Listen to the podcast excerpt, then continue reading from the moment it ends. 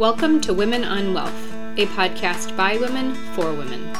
Our mission is to empower women to embrace the discussion around wealth, demystify finance and market related topics, and break down the emotions that surround these decisions.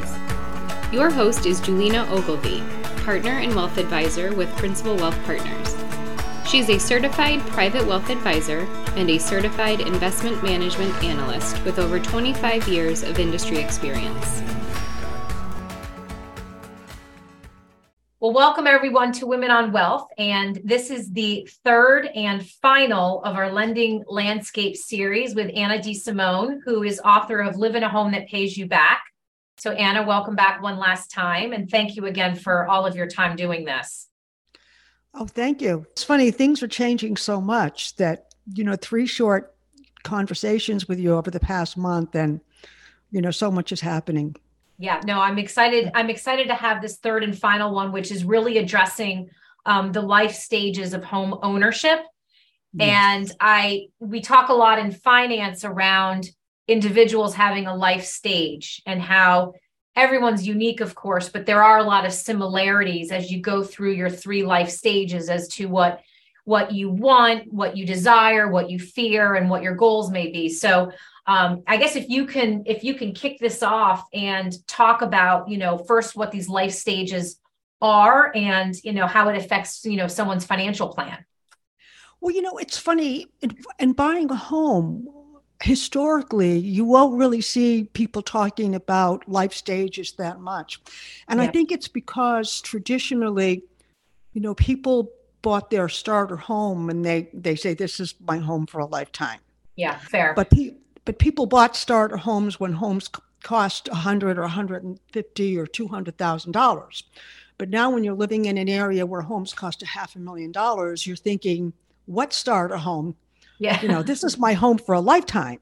Right. And so if i'm sitting here today with julina talking about the two or three stages of home ownership what i'm really talking about is to make sure that don't think about your home as how long you're going to live in it. Think about buying a home, renovating it, refinancing it, maybe buying a vacation or a second home, and then downsizing. I mean, these are these are really part of life stages.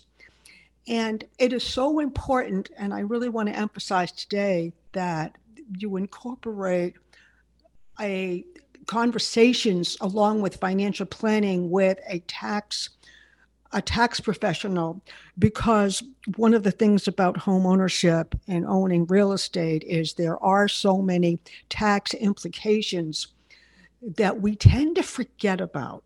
Mm-hmm. But Julina, I wanted to mention that two days ago, the new census reports came out, and I have been busy, busy. and I, I want to just start off our conversation today with a couple of interesting facts especially that especially benefit women.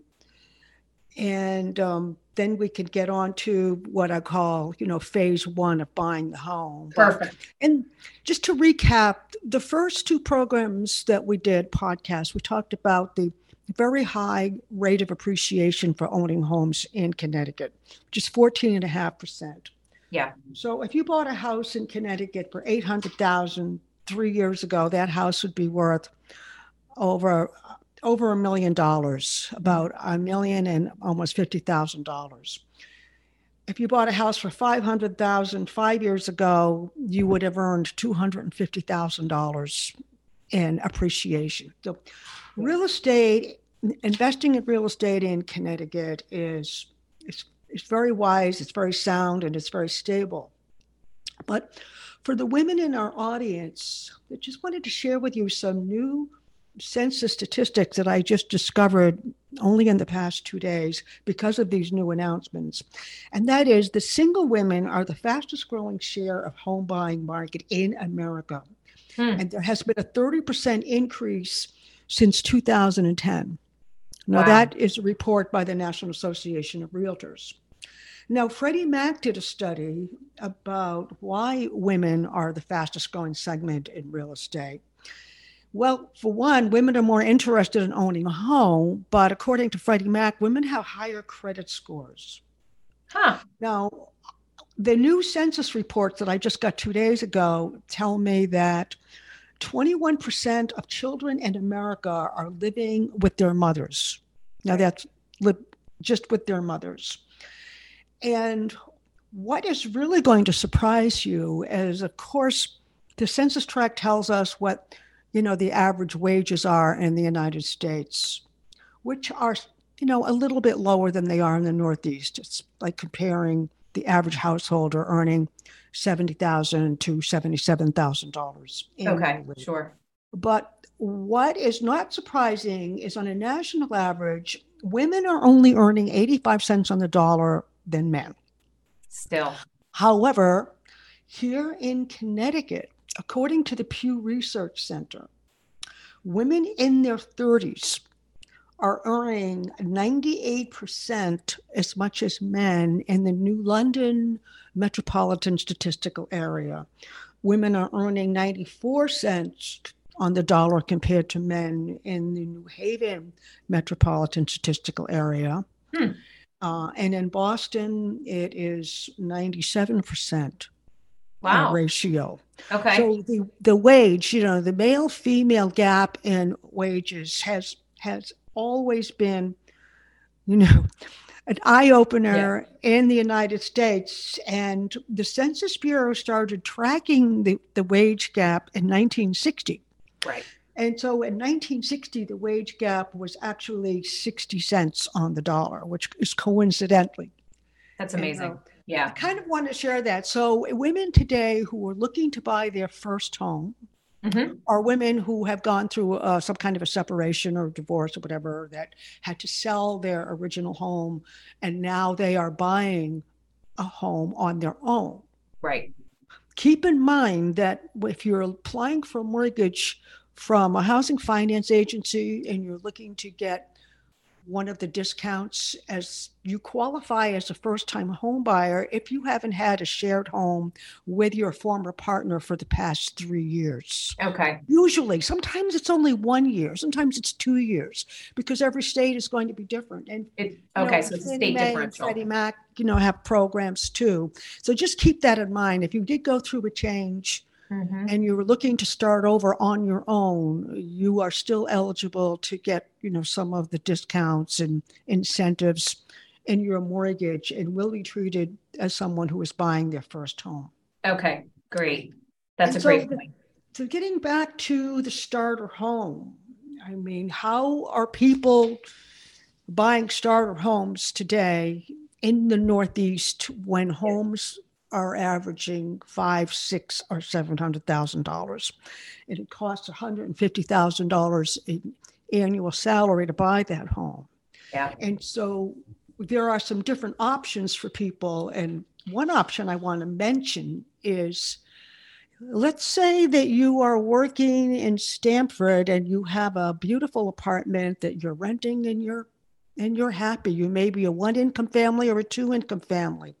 But I'm using Stamford as an example, similar to, to Boston, and it's similar to some metropolitan areas that have robust workforce. At Stamford, we have hospitals, we have finance companies, yeah. we have a lot of media companies, the television industry in Stamford that people don't know about. But if you are living and working in Connecticut mm-hmm. and you're looking to buy a home, you're seeing homes that cost a million dollars and you're driving further and further away from your office. Let's say you're working at a hospital.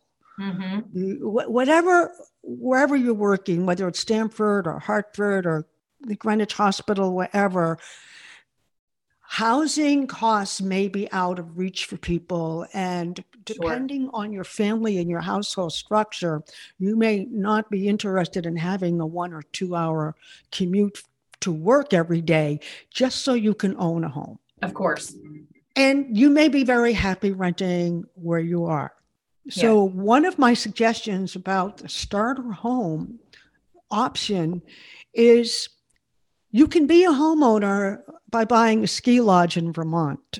I mean, you can be a homeowner by buying a beach house in Rhode Island.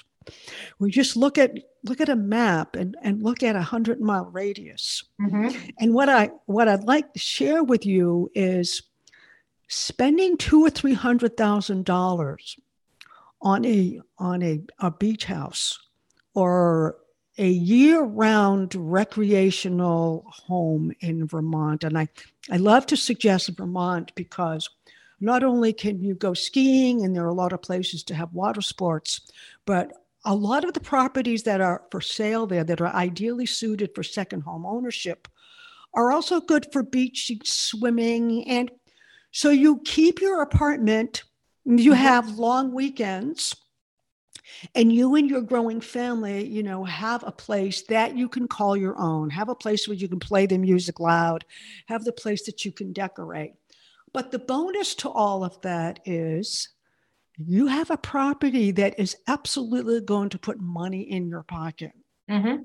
because homes in along the shore of Connecticut or Rhode Island right are that you buy that are unheated now that are not year-round living homes beach communities mm-hmm. are going to go up in value right and then you have a, um, a home in Vermont that is going to go up in value. So you can be a homeowner and still make that 10, 15, or even 20% a year appreciation.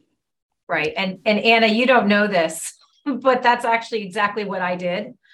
oh, really? when I rented in oh. Manhattan and around Manhattan with my early stage of my oh. career, I oh. bought a condo in Vermont and oh, I rented did? it for income. And yep, so I'm i had no idea. I know. I knew you didn't know. We've never talked yeah, about it. No, I, I had no idea. That's idea great. It worked for me.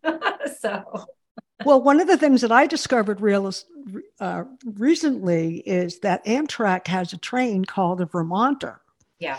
And that train, yeah. I took it from Stamford to Northampton, Massachusetts to go to my niece's wedding. Yeah. But you can stay on that train and go all the way to St. Albans, Vermont. Right. There's like 20 or 25 stops. Exactly. And you can go to Brattleboro. So as your as your kids get older, mm-hmm. when they're 12, 13, or 14 years old, they might say, I want to take the train up to the beach house because right. dad's well, up there by himself or whatever. And, and and it's a great point because you have flexibility. A lot a lot of individuals have flexibility with their career right now um, to to be able maybe yes. to utilize it more than I did at that. You know, I this was for me back in in two, you know, 2010. Um, so yeah. Yeah, when people well, well, people are working from home, but also if you're driving up to Vermont in one car and one person wants to leave early and the other one is going to stay with their computer and, and work remotely yeah. and stay in Vermont, they're just knowing that that train is there. And of course, the same thing is the train goes to Rhode Island. It goes to Kingston and Providence and right. you know all through Rhode Island or Boston. And so when you're thinking about your home and your life stages and your plan for home ownership mm-hmm. and w- think about your hobbies, where you're working, where you want to be, and also think about the fact that no matter where you're investing, yeah. You want to be happy. It's a lifestyle thing and yeah. being happy isn't always having that McMansion. If it, right. and we're still talking about your first home now. I mean, this is in, you know, when you're in your 20s or 30s or 40s and you're still working. But I mentioned the beach house. Mm-hmm. And I want to segue into the move up house. Okay. Because once you have your start home, you might outgrow it. You're making more money. You've built up some equity and you're thinking, okay, it's time to get the million dollar McMansion. Mm-hmm. Okay, so what are our options now? Well, in Connecticut, of course, we have the very long shoreline with, you know, Long Island Sound, and then we have a lot of other waterfront areas.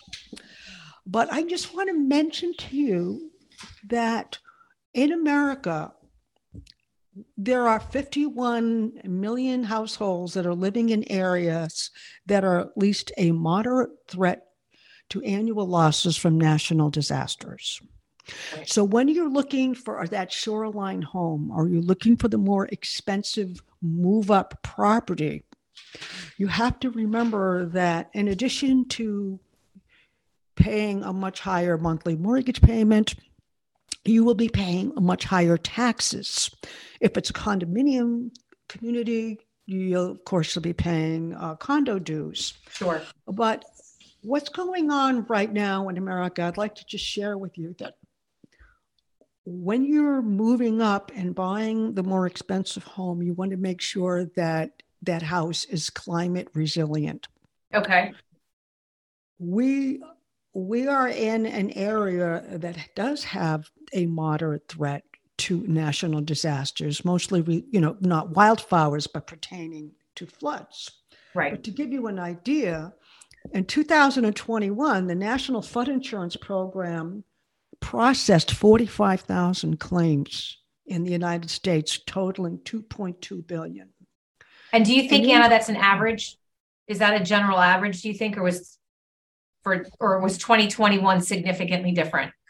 It was significantly different. I'll just give you another statistic. In 2021, there were 14 and a half million properties damaged in the United States at a cost of $56 billion to recover the aftermath of both wildfire wow. and floods.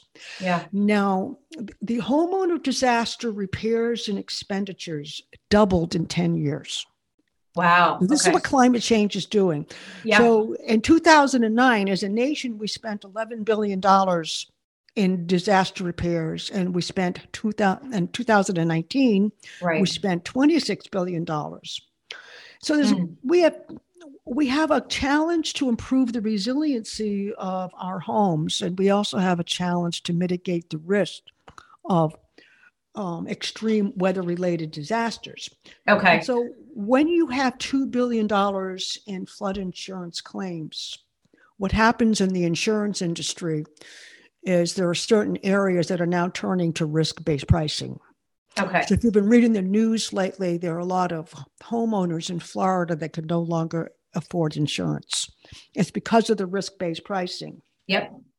And so, as a nation, the destructive imp- the destructive impact of climate change is a threat to not only homeowners because of the potential damage, but it's also a threat to our housing finance industry.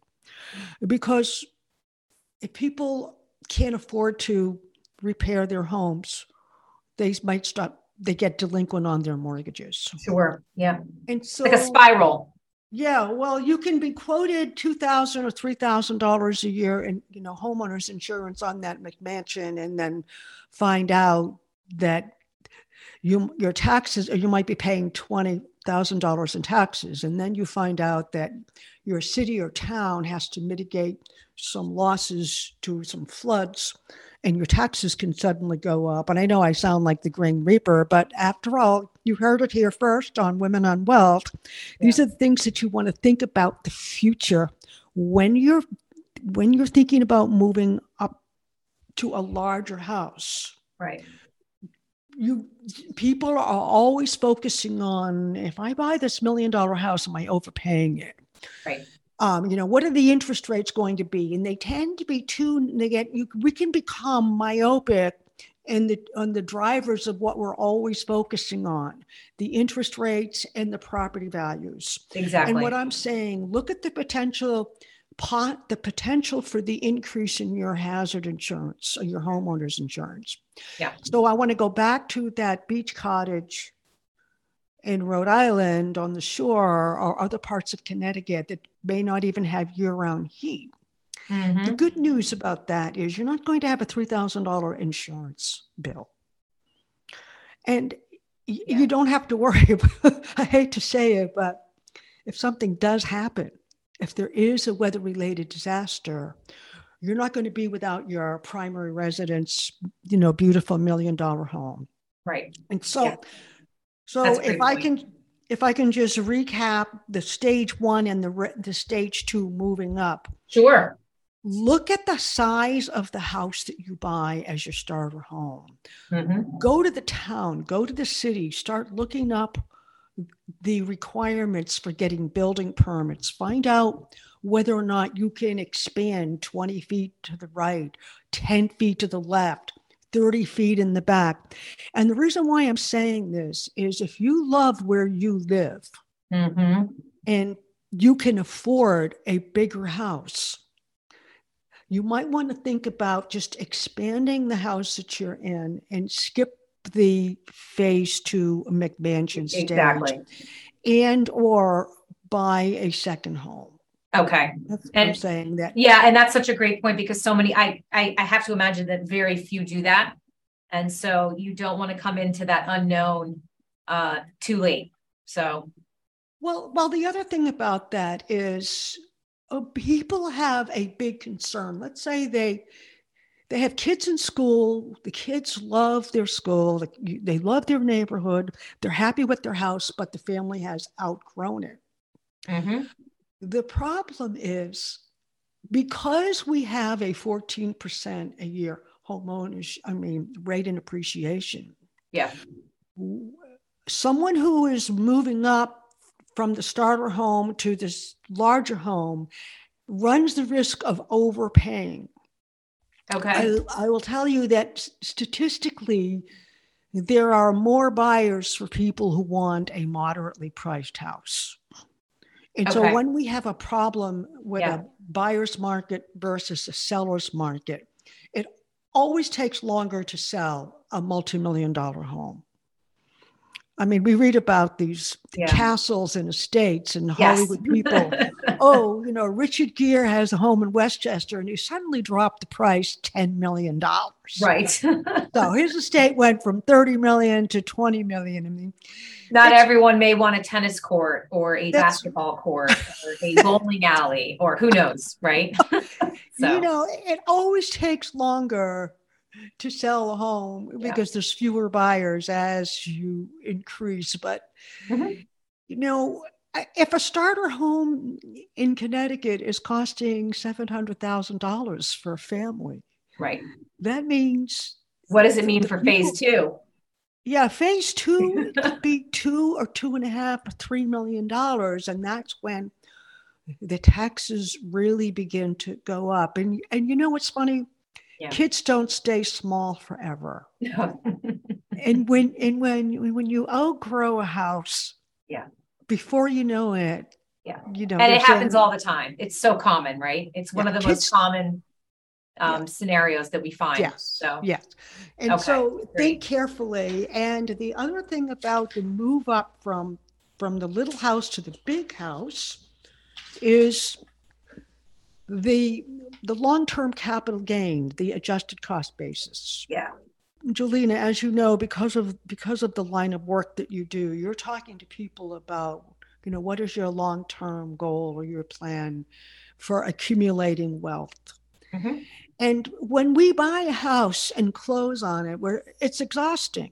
So what I'd like to suggest that after you unpack all of your boxes and you sit down and breathe a little bit, Mhm. get out your closing statement.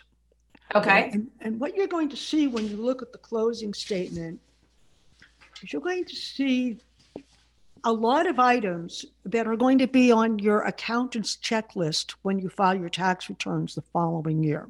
right, And and that is that's what leads us down to that rabbit hole where we forget about the long-term future. Because our accountant's checklist is going to say, did you buy a house? Did you sell a house? Did you what did you pay in mortgage interest on your closing and Mhm. What did did you have any private mortgage insurance? What were the property taxes? And did you have any points? And so this is one dimensional thinking because all you're really do, doing is getting out your paperwork to react to what your CPA is asking you for. right, But what you're going to forget about is that that closing statement has thousands of dollars worth of expenses and checks that you wrote out at closing that are not going to be tax deductible. However, those items need to be added to your spreadsheet, which I'll call the adjustable cost, adjust, adjusted cost basis. We talked a little bit about this with the last podcast. yes, Every time you buy a house, you your goal is to shrink the profit that you made on that house. Because when you're living in the part of America where the average home might net you $250,000 capital gain over the lifetime of your owning that home. Right. And and as a reminder, Anna, the way to shrink that basis, the easiest way to shrink that basis, right, is through improvements, correct? Improvements. Well, the IRS, I mean, we, as Julina will make this very clear, is we can't offer any kind of tax advice. But my advice to you sure. is to go onto the irs.gov website and start Googling things because you'll find that the IRS is saying if if you if you are increasing the value of your house, then this will be added to your adjusted cost basis. Yep. And so, all right, you're going to remember writing out a check to your your contractor for painting your house ten thousand dollars. But you're probably not going to remember the time you went to Restoration Hardware and spent $1,000 on a lighting fixture. Mm-hmm. You're not going to take that lighting fixture with you when you sell. So, whether or not you have plans to sell your house, mm-hmm. each year that you're living in the house, if you go right. into the garden center and you're buying a half a dozen trees or 30 or 40 shrubs or several hundred perennials, you're doing all of that work. So you're Absolutely. not writing out checks to contractors. You start, you add this to your spreadsheet. And, and, and so, Anna, adding to, to the spreadsheet, because uh, I'm, I have to imagine the question that people are thinking as they're listening to this is do you have to keep a record of those? And I know we're not tax advisors, but do you right, have to right. keep a red record of the receipt? Oh, I don't think so. I mean, because well, first of all, when we I do mean, more information is better, but we're we're looking at our Mastercard and our Visa card bills, and we're saying, "Oh, I bought something at Restoration Hardware or Pottery Barn." Okay, right. but we're usually looking at our checking account statements when we're paying our contractors. But yeah, unless you're getting an audit mm-hmm. and you have really huge adjusted cost basis figures. Sure. Right. There's there's a I mean, there's something glaring that they want to look at. Yeah. So, you know, to prepare for this podcast, I will I will just share something with you because I, you know, this, these are actual figures. I sold my house last year. Mm-hmm. And I paid like 50 $50,000 to a real estate commission and about $25,000 in what call the, the Connecticut transfer tax fees. Right. Right. I mean, that was $75,000 that came out of my pocket. Mm-hmm. So naturally, I'm walking away thinking, that's, you know, that's less money than I got to spend. Right. But I looked up my accountant's, you know, worksheet on my taxes this morning so I could tell you, share with you what these figures are. Okay. On my adjusted cost basis for selling my property last year, she included that I had $98,000 in expenses from okay. the sale. Right. Now that's over and above the money that I spent on the improvements. And so the expenses for selling, it's a little bit like the title insurance when you buy a house, the mm-hmm. legal fees, the private mortgage insurance, all of these things that are not tax deductible when you file your taxes. Right. You need Yet. to make sure that you're writing this down on your other worksheet. Okay. So when, when you go to sell your house. So the profit that I made on my last home, and I did make a profit on it, mm-hmm. was shrunk and shrunk and shrunk. Right. And I, I originally was thinking it was going to be because of the work that I did. Absolutely. Yeah. And I, that 98,000 made my day. Yeah.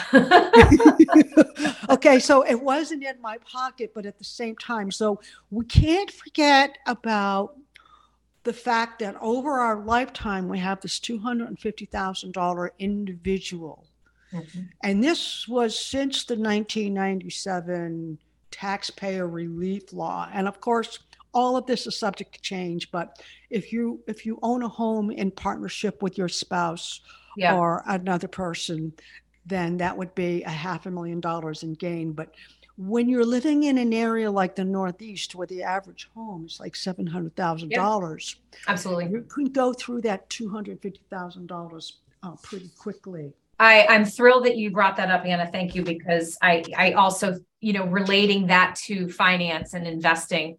We're in, you know, we're in 2022 down markets.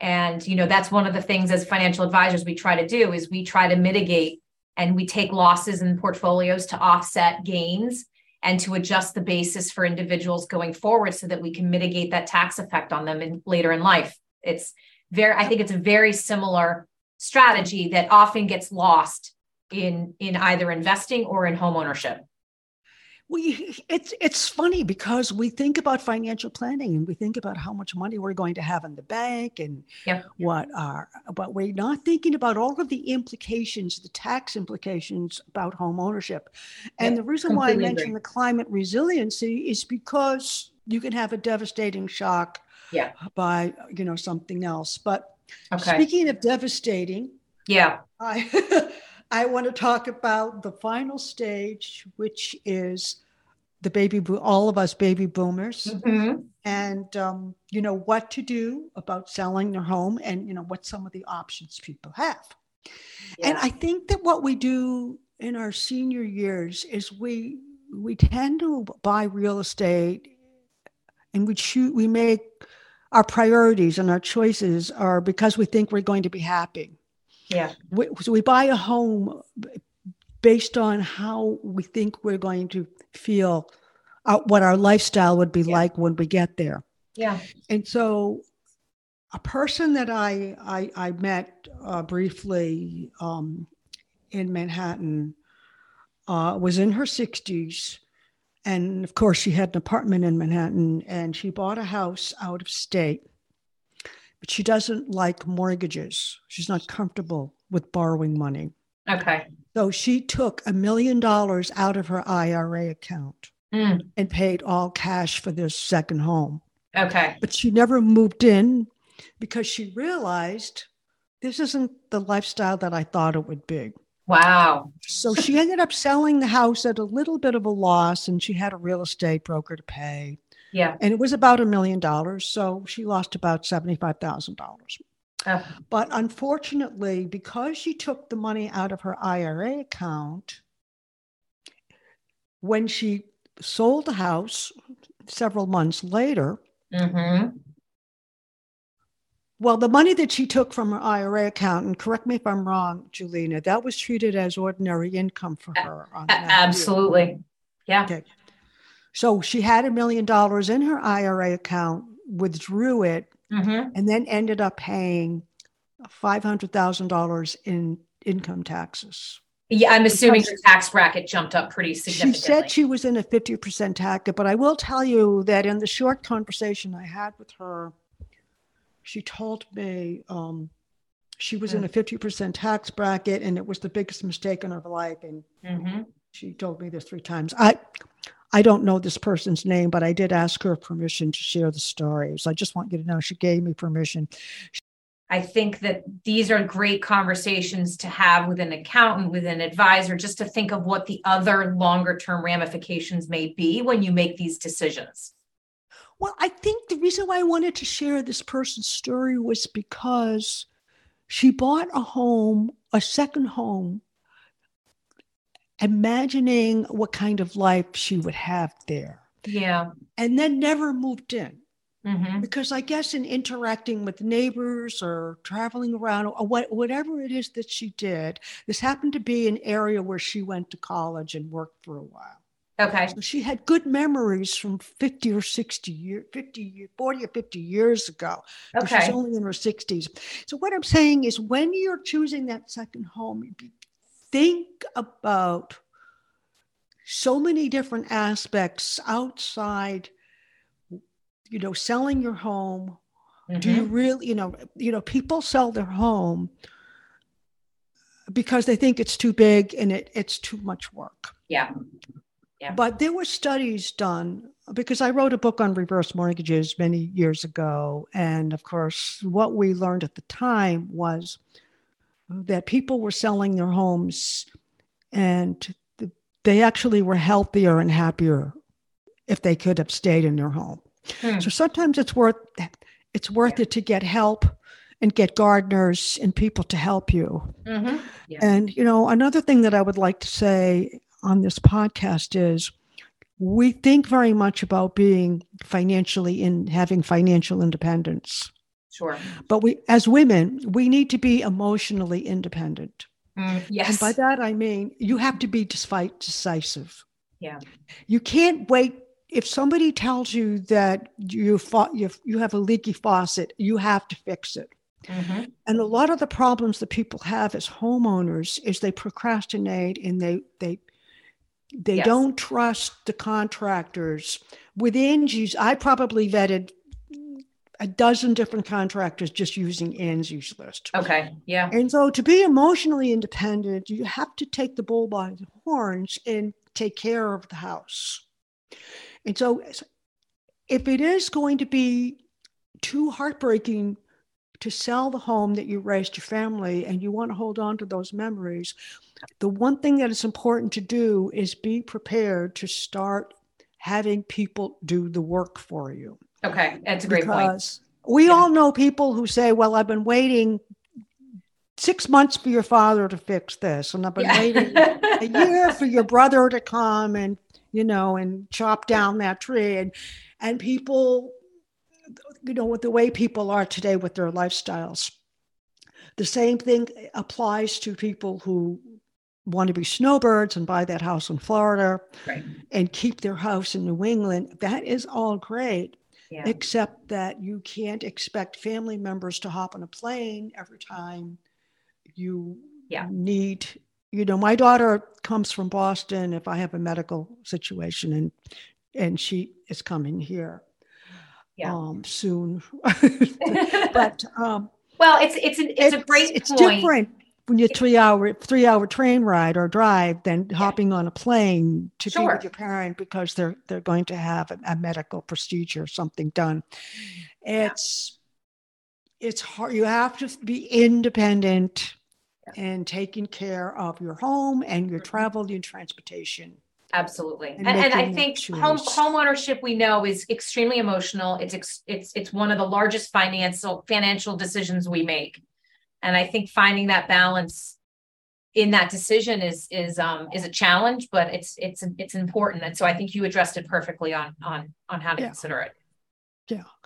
Well you know even downsizing it's it's it emotionally being independent so that you you don't sit around wondering you know who's going to take my dining room set I, and or get upset because nobody wants it i can't imagine my grandmother my granddaughter wanting my dining room set and i have a new one from ethan allen i mean but my daughter on the other hand has this ancient 200 year old dining room set that was my that was been in my family for years because she Wow. treasures those antiques. Sure. My granddaughter's like me. We like the min- minimalist new stuff. you know, kind of travel lightly. So, Yeah. you know, to making decisions to downsize, the the the, uh, the key word here is to get help. Okay. Yeah, And- absolutely.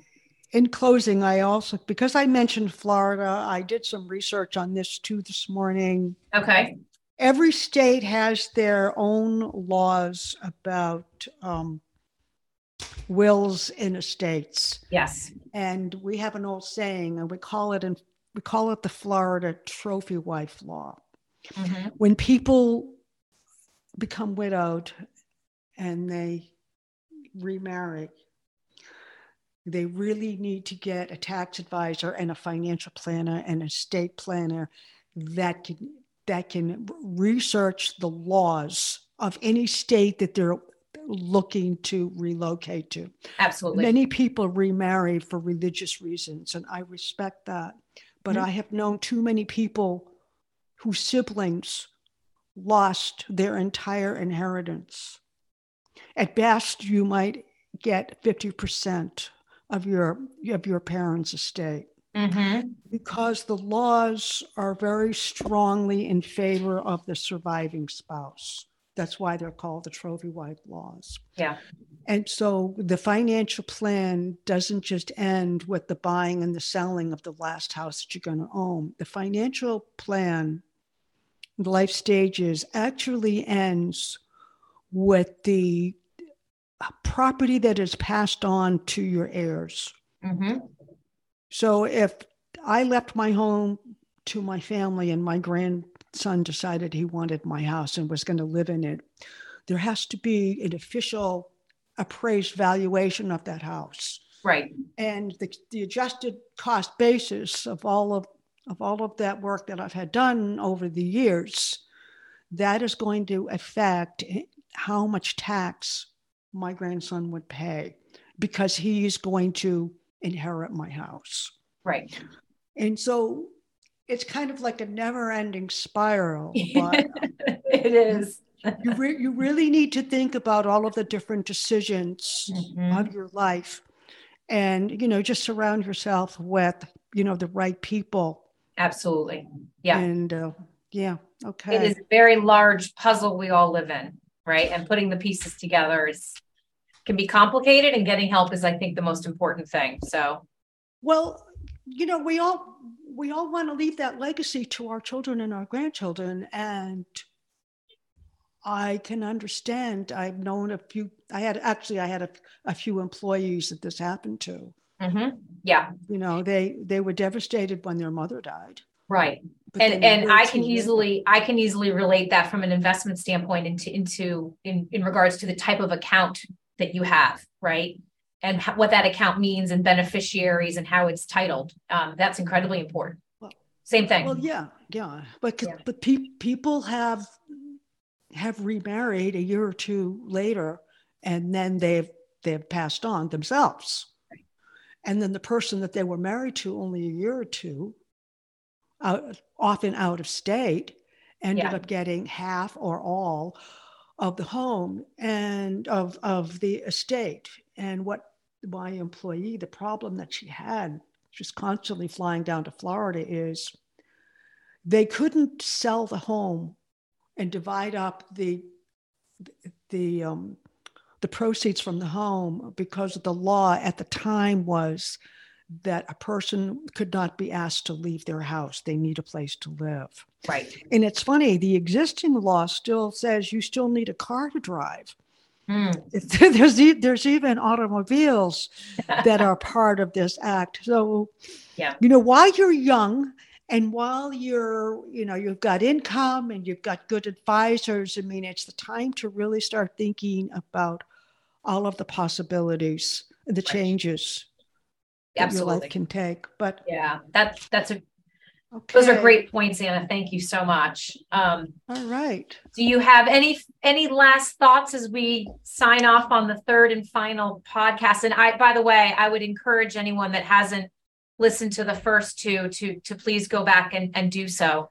The first two podcasts we did about interest rates, and then the second one was about property values and the benefits of, of going green, of doing home improvements on your properties. Yeah. But Some great great points in each one. Anna, how can how can people reach you? people can always email me to on through my website, annadesimone.net. Perfect. AnnaDesimone.net. Yeah. I think the points that I think are are important as I sort of summarize this is that getting help and advice can be critical. But number two, just organizing, being organized and keeping track, having a spreadsheet of your home. I'm already thinking of some points that I need to do when I talk to my husband about this later. So, Yeah, so thank you. yeah. yeah, I know. And um, you know, well, I'm happy to share my my tax return with you if you're thinking, what would what would it be like? I mean, Yeah. it's it's we're making and, and the other thing too is we're buying homes and we're selling homes at our, we are so wrapped up in the busyness of it all Sure. you know hiring the moving trucks the, getting the getting everything packed and unpacked and It's buying time and selling and renovating it's all very stressful and Yeah. so it's just too easy to forget about the tax implications Yeah, Absolutely. um, that you might have anyway Great. Thank, thank you, you, so much for inviting me to three of your podcasts No, please, not at all. Please see the disclosures in the description of the podcast. This is not investment advice and should not be construed as such. Thank you for listening to Women on Wealth by women for women.